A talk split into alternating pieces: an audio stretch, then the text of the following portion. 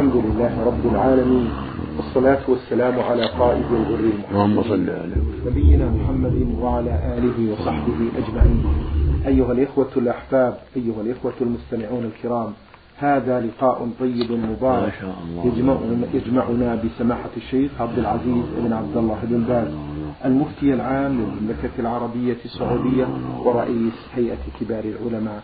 مع مطلع هذا اللقاء أرحب بسماحة الشيخ عبد العزيز. أجمل ترحيب فأهلا ومرحبا سماحة الشيخ.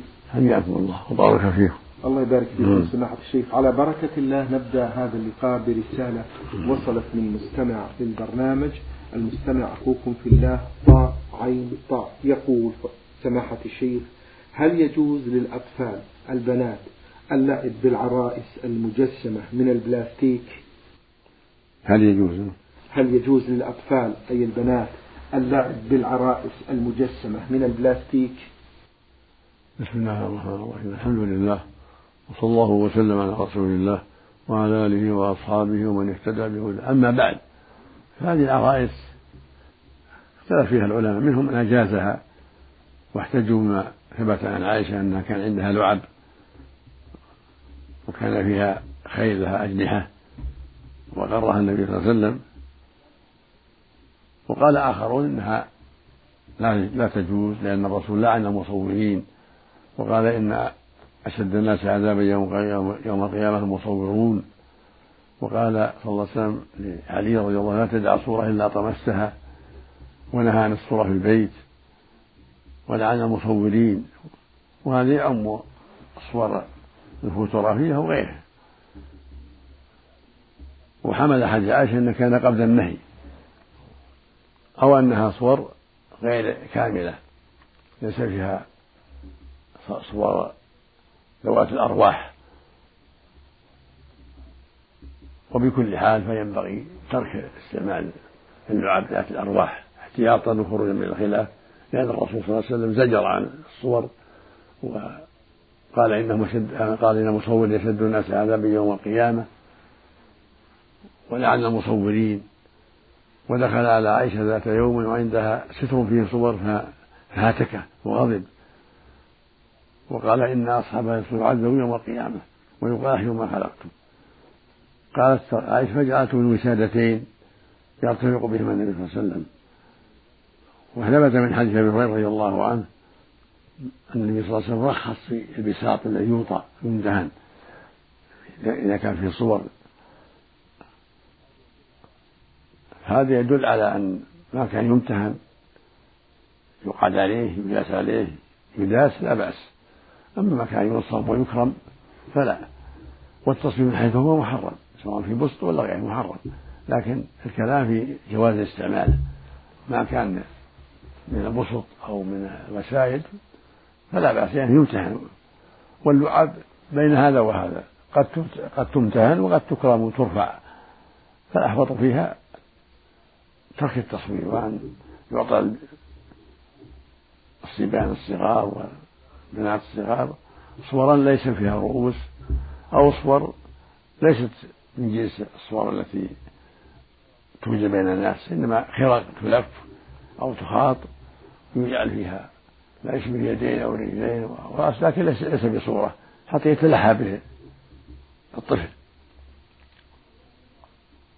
المقصود أن لا صورة كاملة بل إما مقطوعة الرأس وإما صورة ليس فيها التصوير الذي هو محل النهي وإنما خياط خراق يكون فيها خيوط يكون فيها أشياء تشبه الصورة وليست صورة يحصل بها تلهي الصبيان.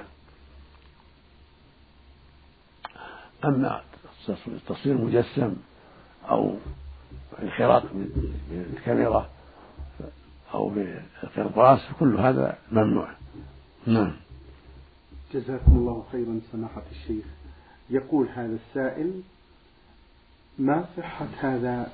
قرأت في كتاب عنوانه وصايا النبي لسيدنا علي رضي الله عنه من الأمور العجيبة فيه من الأمور العجيبة يقول قرأت في كتيب يحمل عنوان وصايا النبي لسيدنا علي فيه من الأمور العجيبة والغريبة مثلا يتحدث عن الحجامة وتفضيل أيام فيها عن غيرها كذلك قص الأظافر وتفضيل ليالي عن غيرها فأرجو توضيح مدى صحة ذلك الكتيب ومواضيع كثيرة جزاكم الله خيرا تعيد بعد يقول إيه. قرأت في كتيب إيه. عنوانه وصايا النبي سي وصايا النبي لسيدنا علي رضي الله عنه فيه من الأمور العجيبة والغريبة الكثير.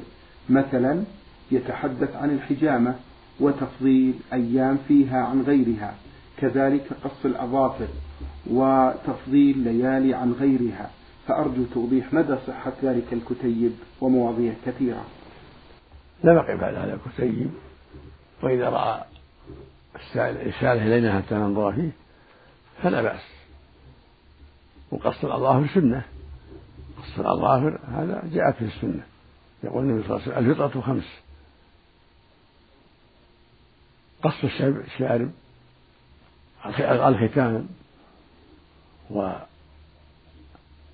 الأظفار وقلم الأظفار ونتف الإبط وحلق العانة. كل هذه سنة. كونه يقص أظفاره يقلم أظفاره يحلق عانته يقص شاربه يختن. كل هذه سنة. لكن الوصايا التي ذكرها عن يحتاج إلى أن يصرف عليها. فإذا رأى السائل يرسل الكتاب فتنظر فيه لا بأس. لكن ما يتعلق بقلم الأظافر نتف الأرض حلق العانة قص الشعر كل هذا سنة معروف نعم. جزاكم الله خيرا سماحة الشيخ. يقول هل يجوز القراءة من تفسير القرآن العظيم بدون وضوء؟ هل يجوز؟ هل يجوز القراءة من تفسير القرآن بدون وضوء؟ لا حرج. تفسير القرآن ليس قرآنا تفسير القرآن يلمس ويحمل بلا وضوء ويقرأ بلا وضوء هكذا ترجمة معاني القرآن بالإنجليزية أو بالفارسية أو بغير ذلك لا بأس أن يقرأها. الكافر والمسلم لأنها ليست قرآنا ترجمة تفسير. وإنما ممنوع القرآن نفسه. لا يمسه إلا المطهرون ولا يمكن منها كافر ولا يمسه محدث ولا جنوب إلا من وراء حائل. نعم. جزاكم الله خيرا. السائل يقول سماحة الشيخ ما حكم المهملات التي يتركها بعض الزبائن سواء كان فلوس أو ملابس لا ما يقول ما حكم المهملات التي يتركها البعض من الزبائن سواء كان ذلك فلوس أو ملابس حيث أنني أشتغل في محل للملابس ويحصل مثل هذا. ما حكمه يقول ما حكم المهملات التي يتركها البعض من الزبائن سواء كان فلوس أو ملابس حيث أنني أشتغل في محل للملابس ويحصل مثل هذا مأجورين هذا يحتاج إلى تأمل. كان تركها يعني سامحا بها ملابس أو فلوس تركها صاحب الدكان يعني يصدق بها أو هي له يعطى عطية منه. فهذا لا بأس به. أما إذا كان يظن فيها أن ناس قد نسيها أو جهلها فلا بد تحفظها حتى يسلم تعاد إليه. أما إذا كان لا الظاهر أنها تساهل بها لأنها قليلة أرادها مثل صبيان المحل أو صاحب المحل أو أراد الصدقة بها المقصود لابد يستكثر منه ولا تؤخذ هذه الأشياء لأن الظاهر والله أعلم أنه تركها ناسيا الملابس أو النقود أو نعال أو نداس أو ما أشبه ذلك. أما إذا وجد قرينة أو صراحة تدل على أنه تركها عامدا وأنه يريدها مساعدة صاحب الدكان أو صاحب العمل هذا لا بأس به. أو كان لا قيمة لها يعني نفسها لكن لا قيمة لها ريال ريالين أشياء حقيرة أمرها سهل. نعم. جزاكم الله خيرا. سماحة الشيخ بعد ذلك ننتقل إلى جدة السائل ألف ألف ميم له مجموعة من الأسئلة. يقول سماحة الشيخ ما الحكم الشرعي في رجل سب الدين؟ وعندما قلنا له بأنك خرجت من الإسلام قال بأن ذلك في ساعة غضب لا تلومونني هل له من توبة؟ ليس له توبة. في قول جمع من أهل العلم سب الدين بل يستحق أن يقتل. ولكن الصواب إن شاء الله أنه إذا فعل توبة صادقة؟ أنه يقبل. كثير من العلم يقولون من سب الدين سب الله وسب الرسول لا يقبل توبة لعظم الجريمة الجريمة عظيمة. ولكن الأرجح إن شاء الله أنه تقبل توبته. ولكن إذا رأى ولي الأمر أن يعزر قالت المحكمة أو الأمير أن يعزر عن تساهله بجلدات أو سجن فهذا حسن لئلا يجسر الناس على هذا الأمر ويدعوا أنهم أعطاني تابوا لأن الجريمة عظيمة فإذا أدب عليها وقبلت توبته فهذا إن شاء الله حسن. وذهب جمع من العلم إلى أنه يقتل ولا يستتاب لعظم الجريمة. نسأل الله العافية والسلامة نعم. اللهم أمين. جزاكم الله خيرا. سماحة الشيخ هذا السائل يقول رجل يستخدم الأيمان في بيعه وشرائه كثيرا سواء كان صادقا أو كاذبا. ما حكم البيع والشراء منه؟ جزاكم الله خيرا. لا يجوز مثل هذا. الواجب على المؤمن أن يصون لسانه عن التلاعب بالأيمان. الله يقول واحفظوا أيمانكم. والحديث الصحيح يقول صلى الله عليه وسلم ثلاثة لا يكلمهم الله ولا يقوم يوم القيامة ولا يزكيهم ولهم عذاب أليم. وشيمة زاني يعني شايب زاني وعائل مستكبر ورجل جعل الله بضاعته لا يبيع إلا بيمينه ولا يشتري إلا بيمينه. وعيد عظيم. والله يقول سبحانه واحفظوا أيمانكم فالواجب على المؤمن أن يصون لسانه عن التلاعب باليمين ولا يحلف إلا لأسباب دعت الحاجة إليها. أما أن يجعل لسانه اليمين لعبة في لسانه ولا يبالي هذا لا يجوز. وهذا يخالف قوله تعالى واحفظوا أيمانكم. ويدل على قلة مبالاته باليمين وأنها لا قيمة لها عنده نسأل الله العافية. جزاكم الله خيرا سماحة الشيخ. آه السائل يقول من الأردن رمز لاسمه أبو صابر ألف ألف يقول سماحة الشيخ ما حكم الذهاب إلى الكهان والعرافين وتصديق ما يقولون؟ فلدي أخ يذهب إليهم ويستشيرهم في ذلك فما الحكم الشرعي في ذلك؟ يقول ما حكم الذهاب إلى الكهان والعرافين وتصديق ما يقولون؟ فلدي أخ يذهب إليهم ويستشيرهم في ذلك مأجورين. هذا منكر عظيم لا يجوز الذهاب إلى الكهان والعرافين والمنجمين لا يجوز. الرسول زجر عن هذا وقال عليه الصلاة والسلام من أتى عرافا فسأله عن شيء لم تقبل له صلاة أربعين ليلة. وقال صلى الله عليه وسلم من أتى عرافا أو كاهنا فصدقه ما يقول فقد كفر بما أنزل على محمد صلى الله عليه وسلم. وليس منا من سحر أو سحر له. أو تكهن أو تكهن له أو تطير أو تطير له. فالواجب الحذر من هذا. وعدم السماح بالذهاب إليهم ونصيحته وتوجيهه. يعني هذا قد يجره إلى شر عظيم. قد يصدقهم قد يسألهم. فالواجب الحذر. لا يجوز سؤالهم ولا تصديقهم. نسأل الله العافية. نعم. جزاكم الله خيرا. السائل أحمد ألف ألف يقول ما حكم الرهان في الإسلام؟ وهل يعتبر الرهن ربا أفتونا مأجورين؟ أعد يقول ما حكم الرهن في الإسلام؟ وهل يعتبر ربا أفتونا بذلك؟ هذا مجمل. سؤال. نعم. الرهن والرهان مجمل. إن كان مراده الرهن الوثيقة التي تجعل في الثمن إذا اشترى شيء بدين جعل فيه وثيقة أو أو قرضة جعل له وثيقة تسمى الرهن نعم. كما في قوله تعالى فرهان مقبوضة هذا لا بأس به. أما من كان أراد المراهنة وهي ما يكون من الأعراض عند المسابقة بالأقدام أو المسابقة بالسلاح أو المسابقة في بيع السلع من وافق رقم كذا وكذا يعطى كذا وكذا هذا له معنى آخر. لا يجوز الرهان إلا في مسائل ثلاث.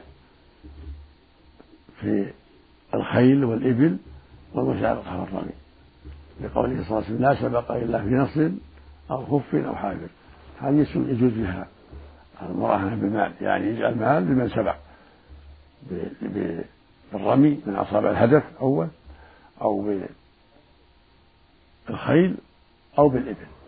من سبق يكون يكون كذا وكذا. هذا فعله النبي صلى الله عليه وسلم وسابق بين الخيل وأعطى السبق. أما عوض المسابقة بالأقدام أو بالمطارحة أو ما أشبه ذلك هذا ما يجوز هذا يسمى عمار ما يجوز. وكذلك لو قال مثلا من أصاب رقم كذا ورقم كذا يعطى سيارة أو يعطى كذا ويعطى كذا على أن يقدم كل واحد يقدم عشرين ريال أو خمسين ريال أو مائة ريال يقيد عندهم. فما أصاب الرقم الفلاني أخذ السيارة أو أخذ شيء آخر من المال هذا من من القمار ما يجوز هذا.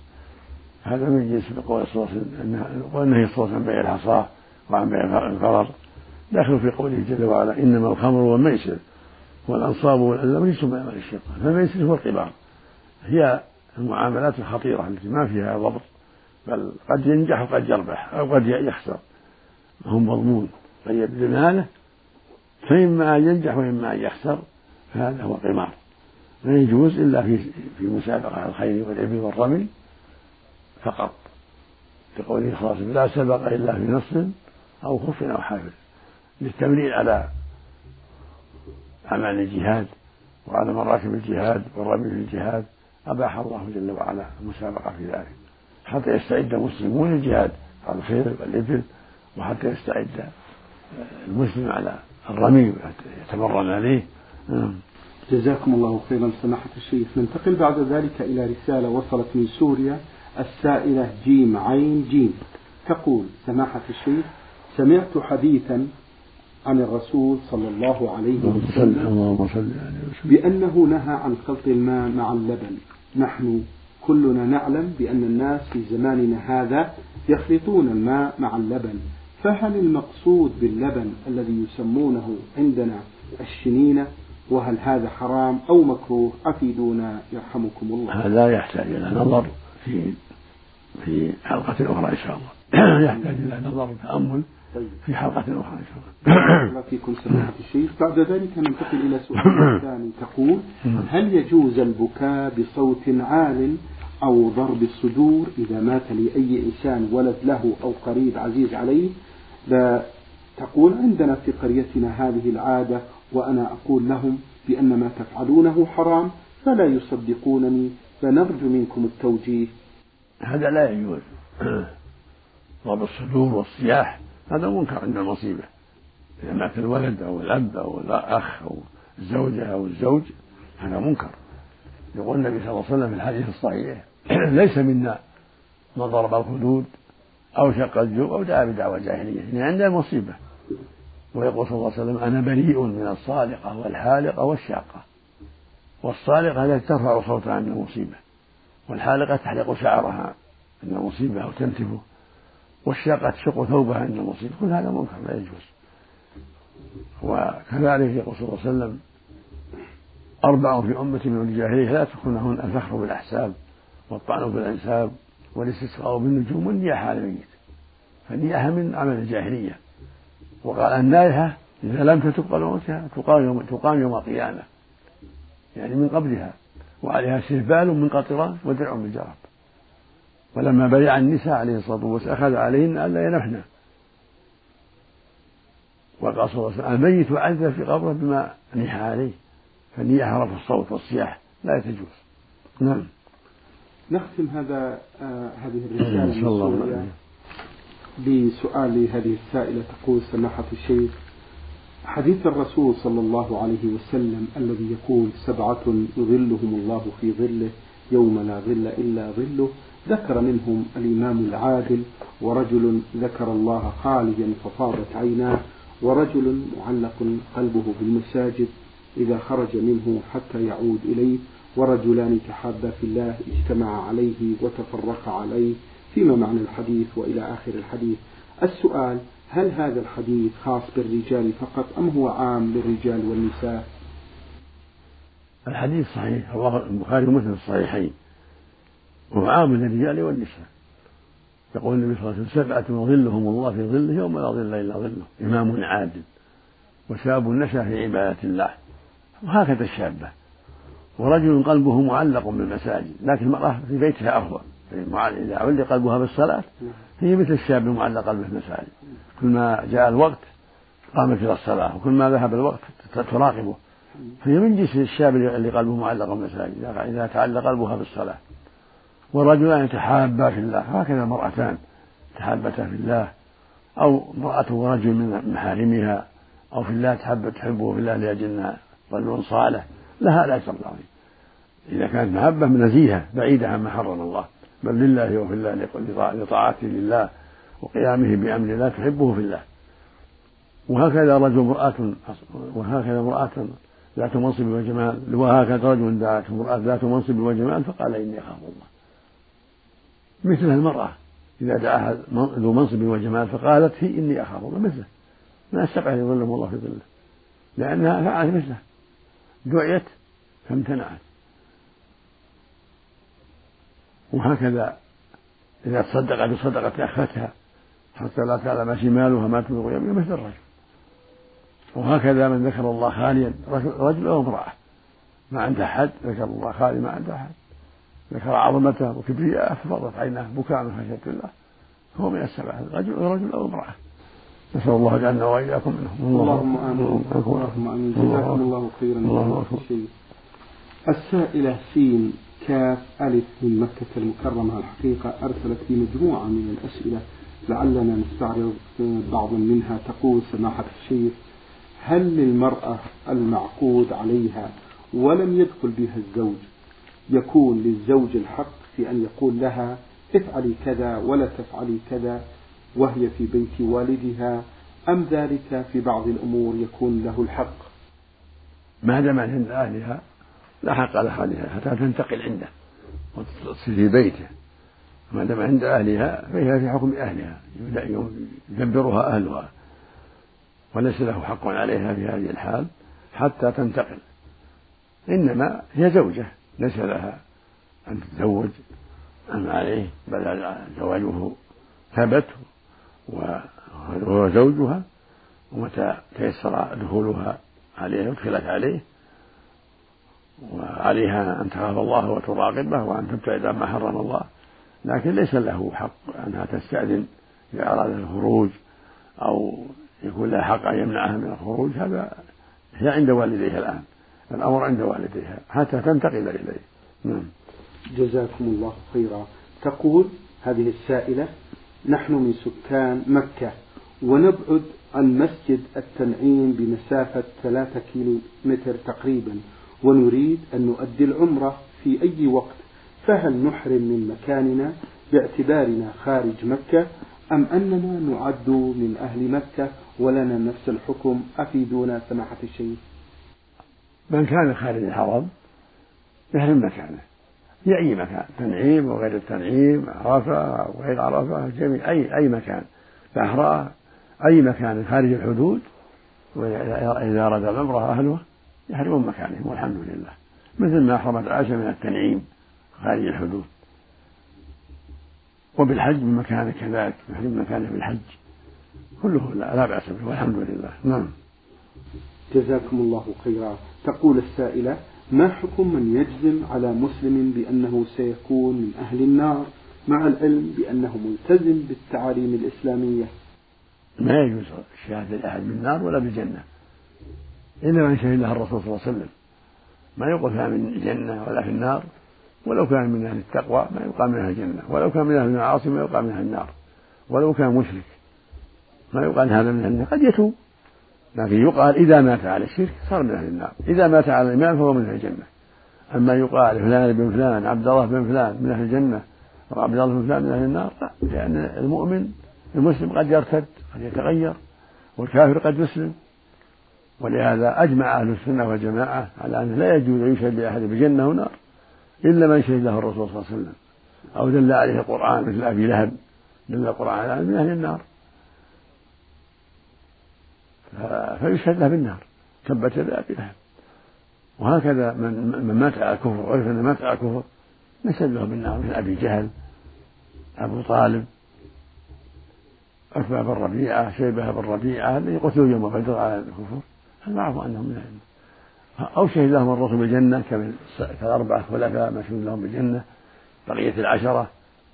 وهم عبد الرحمن بن عوف وطلحة بن عبيد الله وزبير بن العوام وسعد بن أبي وقاص وأبو عبيدة بن الجراح سعيد بن زيد بن عمرو بن نفيل هؤلاء بقية العشرة من أهل الجنة. وهكذا ثابت بن قيس بن سماس وكاشف بن مسلم بن حصن شهد له النبي الجنة. عبد الله بن سلام المقصود من شهد له الرسول بالجنة فهو من أهل الجنة. لكن نقول المؤمنون في الجنة. المؤمنون جميعا في الجنة. أصحاب النبي كلهم في الجنة. لكن لا نشهد بعين فلان من فلان إن من الجنة إلا إذا شهد لها الرسول صلى الله عليه وسلم. ونقول الكفار إذا ماتوا على الكفر من أهل النار. لكن ما نقول فلان الحي إنه يموت على الكفر ما ندري لكن إن مات على الكفر فهو من أهل النار. نسأل الله العافية. نعم. جزاكم الله خيرا. سماحة الشيخ على هذا التوجيه المبارك. السائلة في آخر أسئلتها تقول هل يجوز أن تستعمل المرأة وسيلة منع الحمل وهو اللولب؟ لأنني سمعت من بعض الأخوات بأنه لا يجوز استعمال اللولب فما الجواب في ذلك سماحة الشيخ؟ لا يجوز استعمال اللولب ولا الحبوب منع الحمل إلا لأسباب. يتفق عليها الزوجان إذا كان مضرة على الأم يضرها الحمل لمرض بها أو لأسباب أخرى كطفلها اللي ترضع تخاف يحمل أن تحمل عليه يضره الحمل يتفق مع زوجها لا بأس لأسباب شرعية. أما تعاطي الحب بغير سبب أو له اللولة بغير سبب لا. لأن الشارع أمر بالتزوج والزوج الودود الودود فإني مكانة بكل يوم القيامة فالأولاد مطلوبون والذرية مطلوبة فلا ينبغي للزوج ولا للزوجة من ذلك إلا لعلة شرعية. وإذا أراد المنع وهي لا تريد لا يلزمها أو أرادته ولا يريد لا يلزم.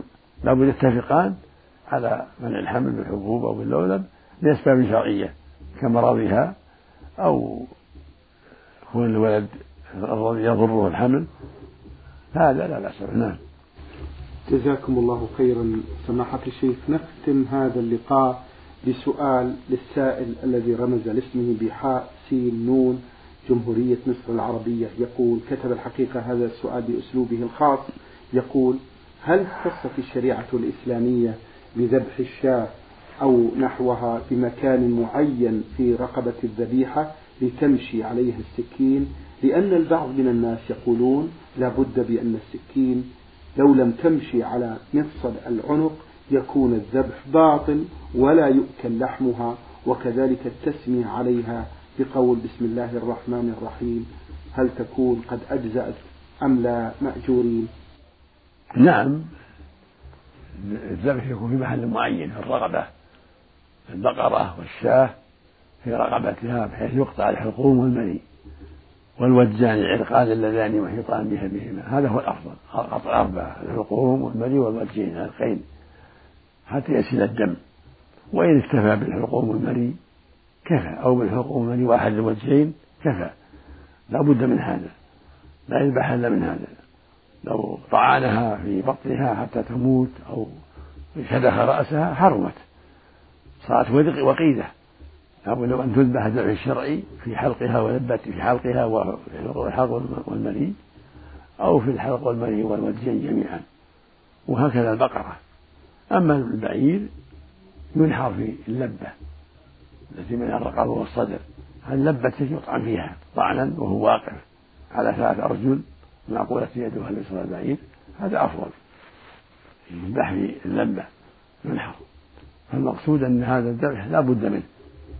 البقرة والشاة على جنبها الأيسر أفضل وتقطع وتذبح مع حلقومها ومليئها ووجهها والبعير ينحر وهو واقف في اللبة. فلو شدخ رأسه أو قطعت الأيدي والأرجل ومات بذلك حرم لابد مع الذبح مع المذبح الشرعي. إلا إذا كان شارد البعير شرد أو العنز شردت ولا استطاعوا من تيسر مساكها ترمى. ولا ولا بأس إذا طرحها بالرمي حلت كالصيد. ما لد من الإبل أو الخيل أو البقر أو كذا أو الغنم وتعسر مساكه لا يرمى حتى يطاح. فإذا رماه وأصابته الرمية وهلك بها حل كما يرمى الصيد. شكر الله لكم سماحة الشيخ وبارك الله فيكم وفي علمكم ونفع بكم المسلمين. أيها الإخوة الأحباب أيها الإخوة المستمعون الكرام أجاب عن أسئلتكم سماحة الشيخ عبد العزيز بن عبد الله بن باز المفتي العام للمملكة العربية السعودية ورئيس هيئة كبار العلماء. شكر الله لسماحته على ما بين لنا في هذا اللقاء الطيب المبارك. في الختام تقبلوا تحيات الزملاء معي في الإذاعة الخارجية فهد العثمان وزميلي مهندس الصوت سعد عبد العزيز خميس والسلام عليكم ورحمة الله وبركاته.